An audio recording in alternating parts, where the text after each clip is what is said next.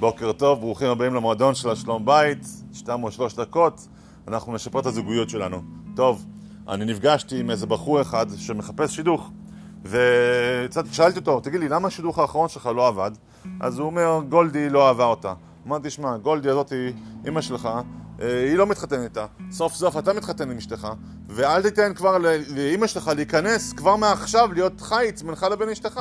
מה זה? איזה מין דבר זה? אז uh, הוא אומר, גולדי זה לא, לא אימא שלי, גולדי זה כלבה, הכלבה שלי.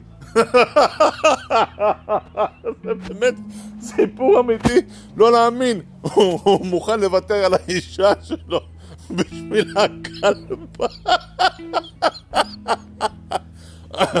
טוב, אם, אם זה מצחיק, תראו כמה שהסיפור הזה הוא באמת עצוב. כי לכולנו יש גולדי, לכולנו איזה כלבה, או משהו אחר שחיץ, הוא חוצץ בינינו לבין הנשות שלנו, נשותינו. מה?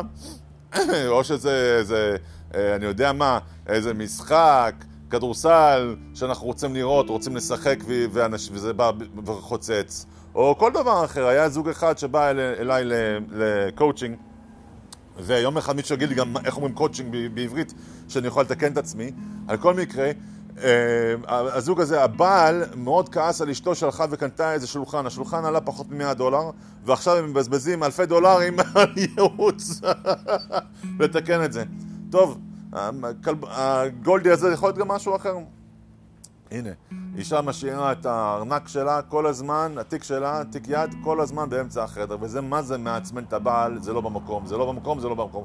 הוא כועס וכועס וכועס וכועס. הלכה פעם אחת היא הייתה בהיריון, הלכה אה, ללדת ולא חזרה, מתה. רחמנא ליצלן, סיפור אמיתי, היה בניו יורק, לא חזרה. הוא חזר הביתה לבד, ומה הוא רואה בבית? התיק שלה לא במקום. טוב, זה הגולדי שלו. רחמנא ליצלן שלנו עם הדברים האלה, בואו נראה מה הגולדי שלנו ולא ניתן לגולדיז האלה לבוא ולחצוץ בינינו לבין הנשותינו. חזק וברוך.